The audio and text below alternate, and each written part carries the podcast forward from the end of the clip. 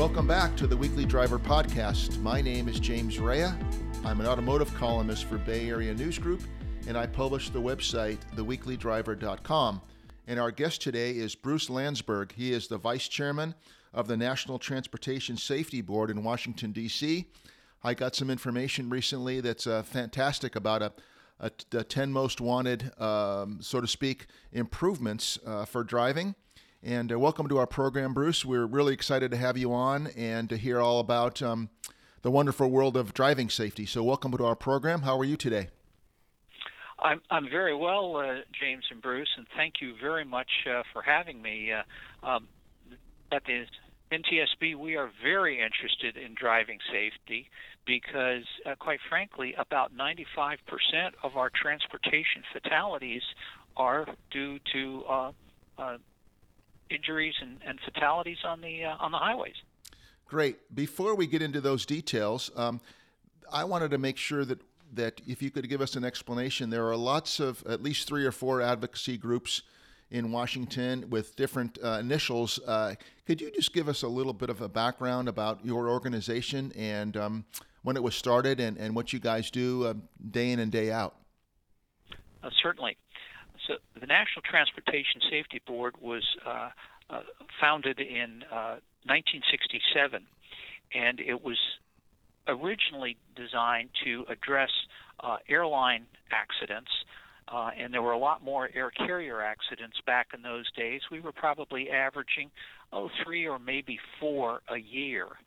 And um, in nineteen seventy-four, uh, the president, President Nixon, Uh, determined that N T S B, which was then living under the Department of Transportation, really needed to be completely independent and separate uh, from any political influence.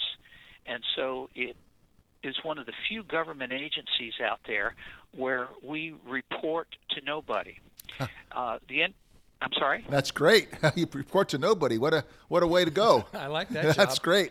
I'm in. Well, it it really it really is, because it allows us uh, complete objectivity uh, to address things on a non-political basis. And the last I checked, accidents kind of occur on a nonpartisan basis. Yes, very well said, Bruce. Now, so, how, how it, did go ahead?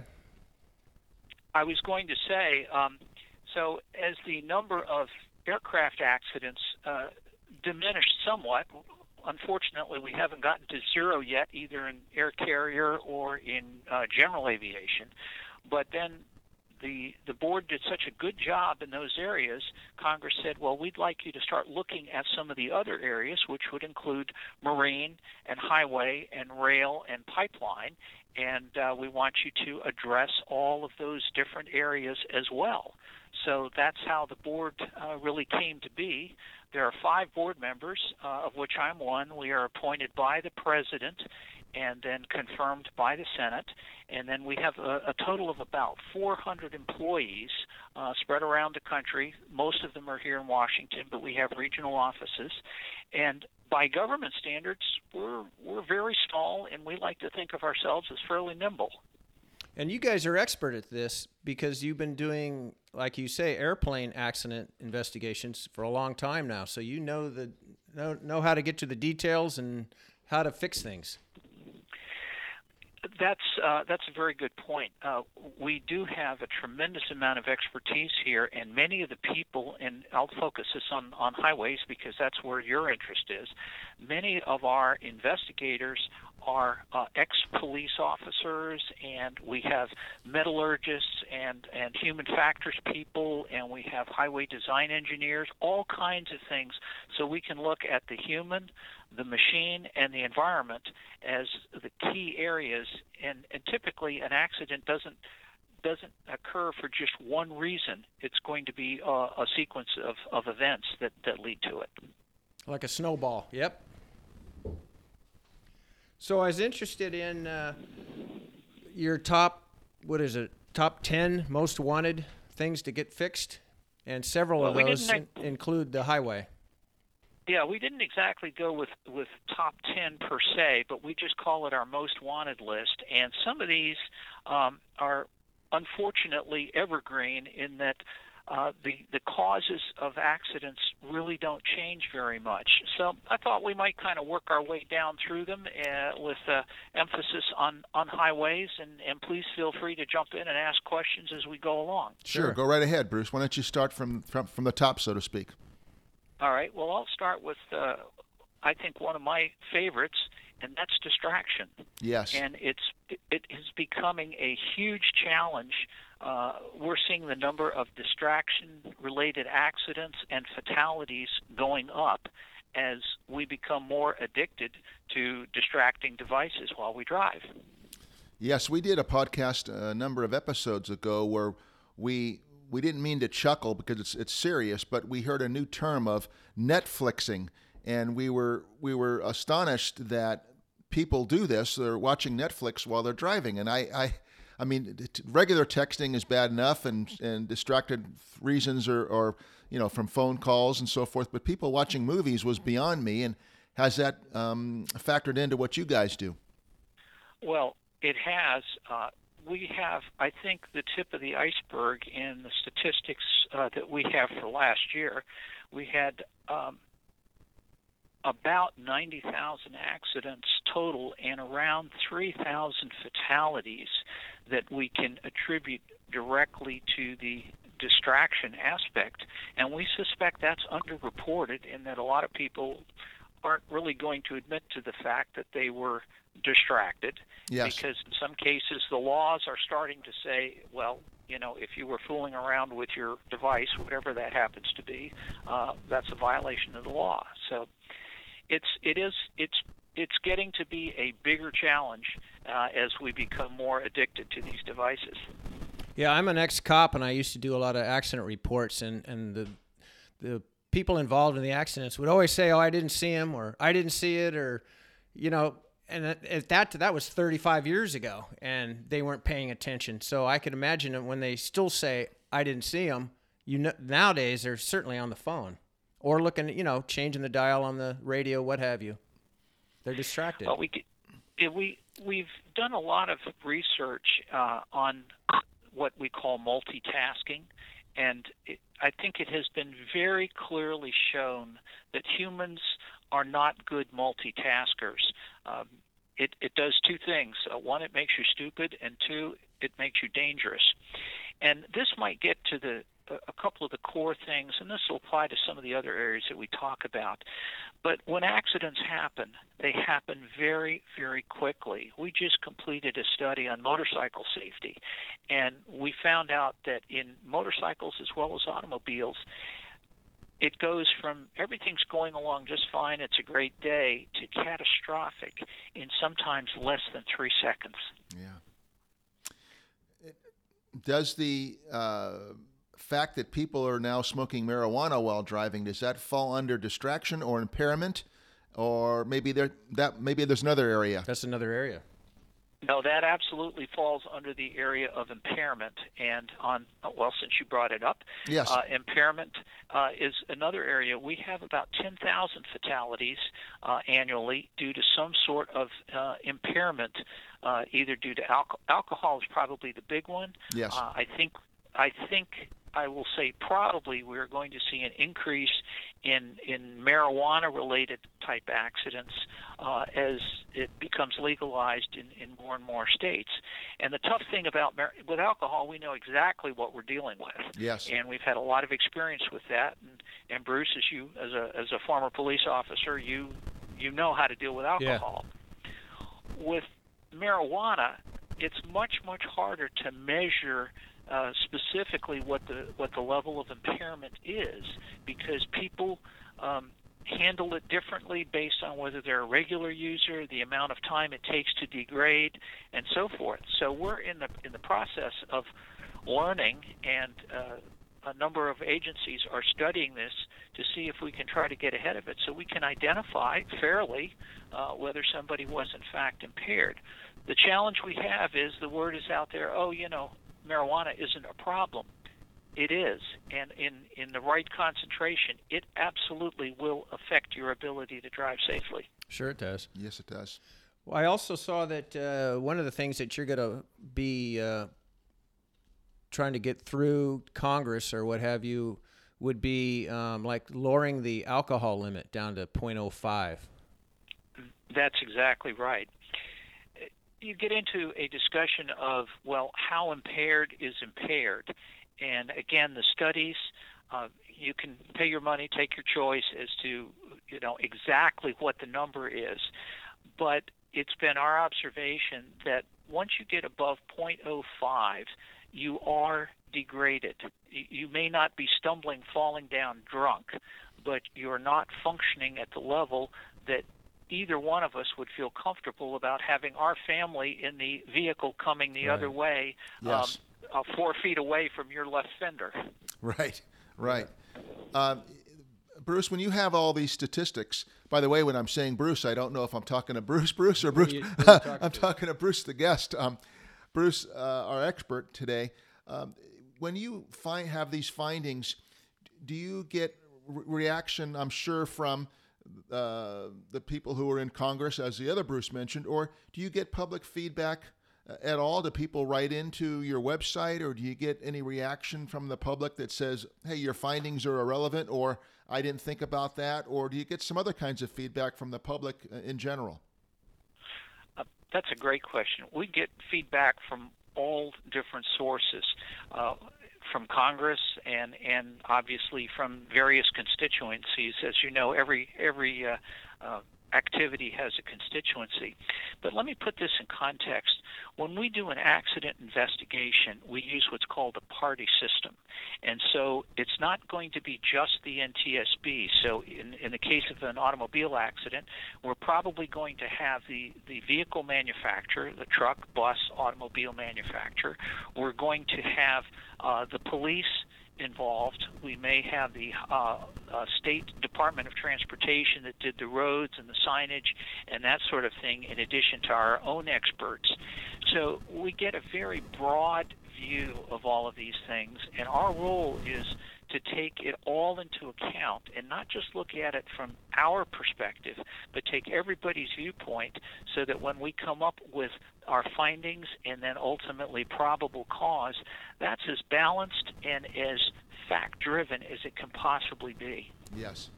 How is it that you decide what uh, accidents to to study or to uh, review? Is somebody Great tell you question. to it, or how? Great question. Uh, in aviation, we are mandated to investigate every fatal accident, and so we do. And if we don't do it directly, if it's a, a simpler accident, uh, we may delegate that to the F A A, but we are still responsible. As far as highway accidents are concerned, we sort of get to pick and choose as to what we go to. So uh, the most... Um, Well, the one that I went out on the, my uh, first launch uh, as a new board member was to the uh, Schoharie, New York limousine accident. Uh, that quite clearly qualified because it was our worst transportation accident since two thousand nine, and we had twenty fatalities there. And so that one's getting a lot of attention. Uh, we are now looking at uh, a number of school bus-related accidents where students are uh, boarding the bus and cars uh, don't stop for the flashing lights or, or things of that nature. Uh, if we see something that's unusual in terms of uh, the vehicle itself or there's something new, uh, we're spending a lot of time looking at the new uh, automated vehicles. Uh, because this is something everybody wants to, to get to the, you know, I can sit in the back seat and watch my next Netflix right. or read my newspaper, yes. and, and, you know, the car's going to do it all. So let me talk just briefly about that. Sure. Um, the manufacturers are in a big push to get this going because people are, in many cases, not like you all, are bored with driving. And, and the car the car commercials never show people sitting in traffic. They're always out on no, the ro- they don't. open road. And they're Everything's doing beautiful. The corner. Yeah, yeah, yeah. Yeah, yeah, it's great. They they don't show you sitting for twenty minutes in traffic where the car only moves, you know, twenty-five feet, uh, kind of thing. Yes. So they want to get the autonomous vehicle going. So they even use aviation terms like autopilot or pilot assist or something like that. Mm-hmm. As a As, as an aviator, I can tell you that the automation in airplanes is child's play compared to what we have to do on the surface, because there's a lot less to hit. Yes. I know that we went to the, uh, Bruce and I have been there several times, and I went this past November to the L A Auto Show, and and their precursor now is, uh, maybe that's an unfair term, but the auto automobility, and there were lots of people pushing, you know, autonomous vehicles and, and related uh, industries with autonomous vehicles. And, and I've always felt that it's it's catastrophe waiting to happen. And, and I understand you probably feel the same way, that it's there's the rush is just too quick, if you feel the same way. There's there's a balance point in, in all of this, and I think, you know, the, the marketing, that's not unique to the automotive industry. Marketing sometimes gets a little bit ahead of the engineering. Yes, and, often. And, and their, yes. And, you may have noticed that yes. in their enthusiasm to, to uh, sell the product. But this is going to be an iterative process, and, and where we are now isn't where we're going to be five years from now or where we are ten years from now. And everybody's focused on the goal of, I can sit in the back and Netflix. And the reality is that's not going to happen for a while. And the other thing that we're learning is not only is it the vehicle, but it's the highway and the road and the lane markings and, and some of those kinds of things. So I think you're going to see places where these vehicles will do well, and there are going to be other places where they absolutely, given the the technology that we have in, in the near future, you're going to have to have a human uh, in the, in the loop. The Weekly Driver Podcast gets support from American Muscle dot com, your late model Mustang and F one fifty authority, bringing you the hottest products and top-notch customer service for over a decade. No one makes it easier to modify your ride. Visit American Muscle dot com today. I think you're I, I, right. I, I also wondered in another area, and I'm I'm guilty of this. Often I write a car review and I'll put the zero to sixty uh, speed um, of a sports car or a van or whatever the car is. I always uh, repetitively in, in my the way that I write it, I put zero to sixty in five seconds or ten seconds, whatever it is. And I'm wondering if Um, the higher the performance, more people seem to be caring, caring about performance these days, and even an entry-level car. And is that ha- has that affected your studies on in recent years? I, I don't know that we've looked specifically at the acceleration ability of the vehicles, but we do have a report out on speed, and we've made a number of recommendations relative to uh, managing speed. So let's talk a little bit about human human nature. Sure. Um, we all tend to follow the speed limit when we know we're being watched. You put a cop on the side of the road with a radar gun. We're pretty and good then, aren't we? Yeah. It's amazing how traffic slows down. It is. And and, and, and so forth.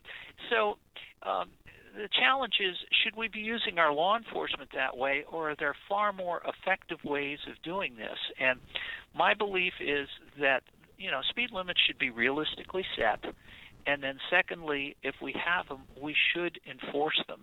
And uh, by using um, automated uh, technology to do it, be it speed cameras or drones or, or some other kind of device, you can do it very, very effectively and inexpensively, and the money shouldn't be going into the general fund. It should be going into the um, traffic safety area, and it shouldn't be set as a revenue source. It should be set as a legitimate uh, encouragement for people to be safe. Let me offer one other thought along those lines. One of the biggest areas that we've had success in aviation is to go with a non-punitive approach.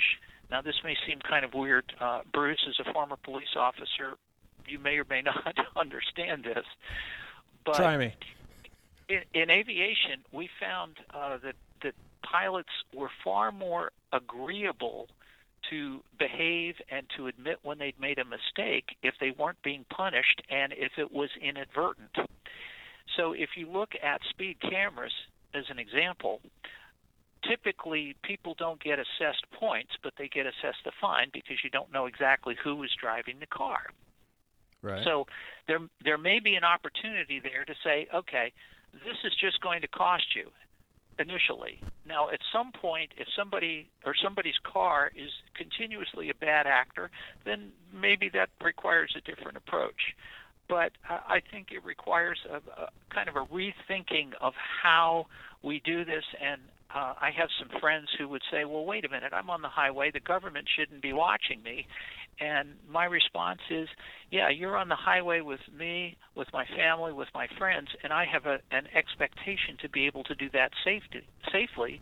And if you are misbehaving, pick any one of our other areas and so forth, then we have a right to call you on it. Well, it makes sense intellectually, but yeah, people, a lot of people don't like to be uh, monitored by the government as they're going about their daily activities. But yeah, it would work, wouldn't it?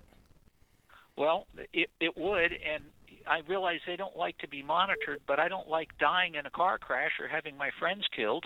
And, uh, you know, in this year, we will be losing just over one hundred people a day, one hundred people a day in, in uh, highway accidents.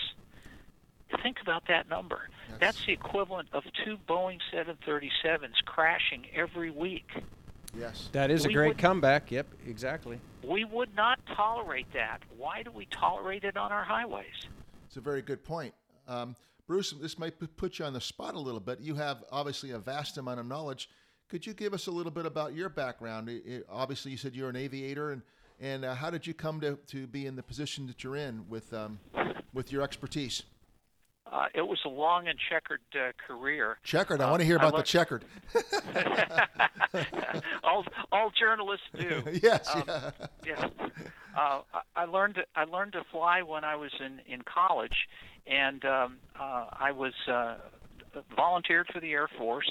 Uh, they, at the time, said, well, we don't need any pilots, but we're going to uh, make, make you a nuclear weapons officer with uh, uh, the Minuteman system.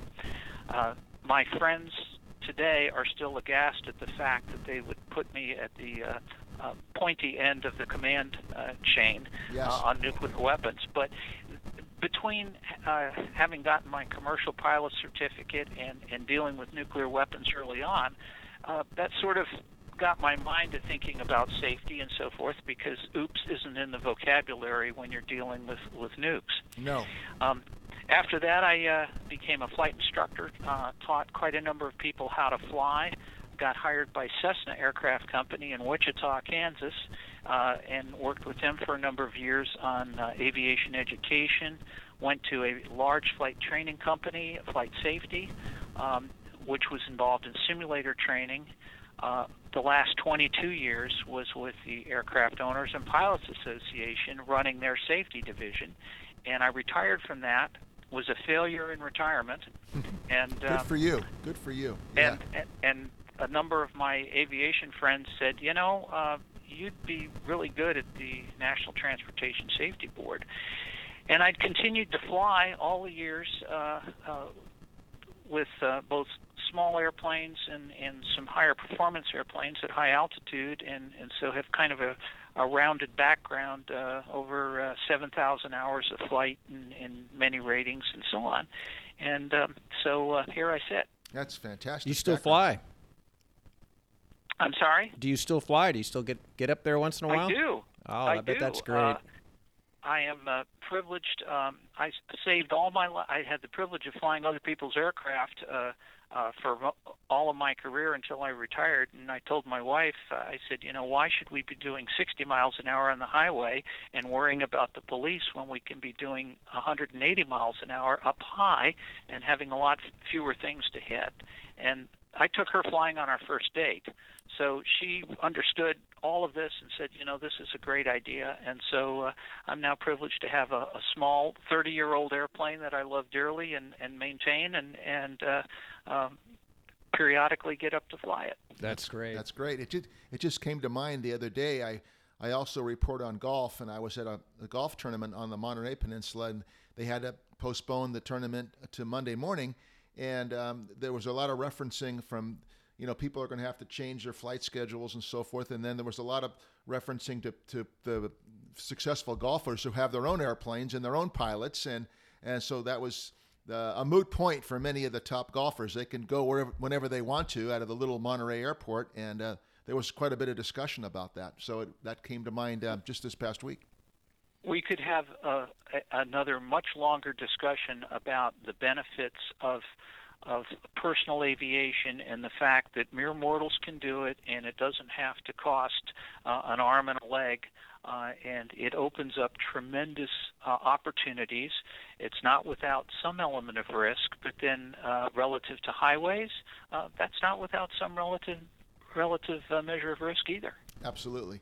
Uh, Bruce, is there some other area that, I'm sure there's plenty of other areas, but is there one more area that you'd like to highlight for us that um, that we should know about, and uh, give us some more education, because I'm soaking all this stuff up, and I'm I just feel like I've learned a lot in the last thirty minutes or so.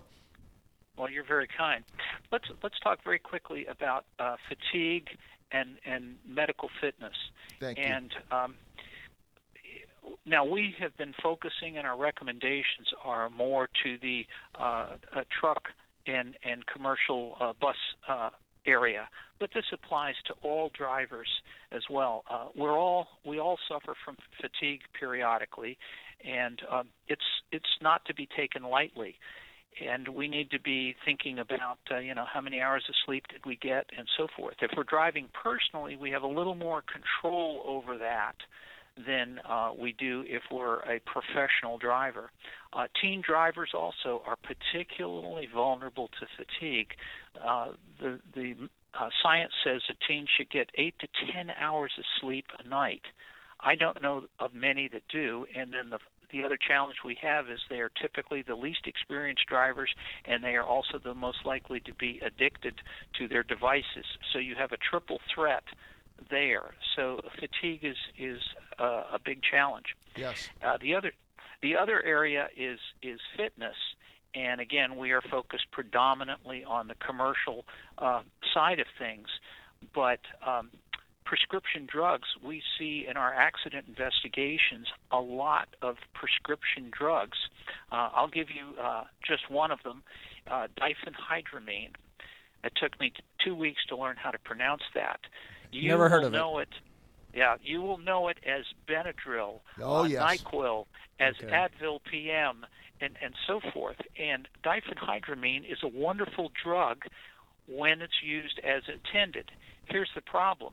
On, on every box that has that, there will be a warning label that says, you may experience drowsiness, do not operate machinery. Yes. In aviation, what we recommend is if you've taken this, and I can give you a personal example. I had a had a cold, uh, and I was supposed to take a flight the next morning, and I had taken one of the nighttime cold medicines, slept like a baby, got up the next morning, and was, yeah, I'm I'm pretty relaxed. You know, I feel pretty good, and so forth. But I knew that I was still suffering from uh, some. I won't want to. I don't want to call it a hangover, but I was more relaxed than normal, and so I just decided I'm going to delay my flight for a bit until I'm sure that I'm one hundred percent. In aviation, we recommend if the dosing interval is eight hours, for example, you extend that by five times. So that's going to be forty hours, a day and a half. Now, that may be a little optimistic, but that way we're sure that the sedating effects of, of many of these drugs are going to be out of your system. So if, if you've got some kind of an illness or, or whatever, um, just relax, take it easy, and then get behind the wheel when you're ready to do so. Wow, that's that's a good uh, safety margin there, five yes. times. I, I suspect that somebody might say, uh, go to dinner with their, their wife or their friends, and maybe they have a cold and they've taken a Benadryl, but they also have one glass of wine and say, hey, I just had a glass of wine. Then you got the combination of both things, and I'm sure that might be a, a detriment as well. So this is where we get into uh, ride-sharing, designated driver, the Ubers and Lyfts of the world, and yes. so forth. We have all we we are now starting to get more alternatives to to these kinds of things, and it, it's time that we used them, because nobody wants to have an accident. None of us would get in a vehicle if we thought we were going to crash, and the non-existent invisible shield that we think is going to protect us doesn't. What do you guys think of the latest science, uh, the collision avoidance systems, the the, uh, the emergency braking? Uh, what, what's the story on that stuff? uh, we are we're big fans of the um, uh, safety systems, and in fact, we have made a recommendation that safety shouldn't be optional on vehicles. It should be standard. And some of the car companies have said, well, you know, you got to buy the top-of-the-line model in order to get the lane assist, the blind spot monitoring, the adaptive braking, et cetera. And our point is no. You're producing these things by the tens of thousands, the hundreds of thousands. The, the net cost difference is minimal. Let's do it. Let's let's make it happen. And I'm pleased to say I think a number of the companies are starting to get the idea that this does make sense. Uh, I have adaptive speed control on uh, a, a, on one of my cars. I don't have it on the other, and I can tell you it makes a difference. It sure does. Uh, Bruce, that's uh, probably a great uh, spot for us to – I wish we did a two-hour podcast because I, I feel like we barely scratched oh, the surface. But be- Before we go, Bruce has one uh, more just, question. Uh, the occupant protection area. What's being done there? I mean, you're I've obviously a, a big advocate of safety belts and harnesses um, through education. What else can be done there? Well, the belts and harnesses are probably the simplest, single best thing that you could do. Sure. And, and amazingly, we still find people who do not wear their belts and harnesses. Hard and to imagine. It is it is hard to imagine, and uh, in a number of uh, the bus crashes that we investigate, uh, there are a number of people who get uh, uh, thrown out of the vehicle and subsequently uh, fatally injured because they didn't stay inside. So even if you're sitting in the back seat of a car or in, in a multi-passenger vehicle, wear the harness. It, it it it will make a difference. If in the un- unlikely event, yeah, it probably won't happen. But if it does, uh, we only allow one fatality to a customer. Right. That's right. Well, uh, Bruce um, Bruce Landsberg, Vice Chairman of the National Transportation Safety Board. What a wealth of knowledge, as you probably already know, and I don't mean to be uh, patronizing in any way, but I just felt like I gained a lot of knowledge, as I mentioned earlier, in about thirty-five minutes. So thank you very much for being our guest on the Weekly Driver Podcast. We really appreciate appreciate your uh, your expertise and taking the time to be with us, and we'll do our best to uh, to get the word out. It's great. Thank you. Well, well great. Thank you so much, and uh, you can follow us on uh, uh, our website at N T S B dot gov. We hope that uh, you'll get your readers out there. We really appreciate your spreading the word, and uh, maybe uh, next year let's uh, let's check back and see how we're doing. Absolutely. We we appreciate that offer, and, and we'll uh, count on us, and, and we'll do that. So thank you again, and enjoy the rest of your day, and um, safe driving, I guess I should yeah, say. Yeah, I right? like what you guys do, and uh, appreciate you being here. Great. Well, thank you so much, James and Bruce. It's been a great pleasure. And to all of your listeners out there, uh, please drive safely and, and think about uh, uh, what you're doing. Any vehicle that moves at much faster than about uh, two or three miles an hour uh, can cause major problems. Okay. Yep. Well said. Thank you, Bruce. Thanks you again. Bye-bye now. Bye. Th- that's it for this episode of the Weekly Driver Podcast. Please uh, visit our website, w w w dot the weekly driver dot com. Dot com, and if you'd like to support our podcast, um, please visit uh, our website and click to the link on Amazon and, and purchase your uh, items through Amazon and help support our podcast. Thanks for joining us, and we'll see you next week.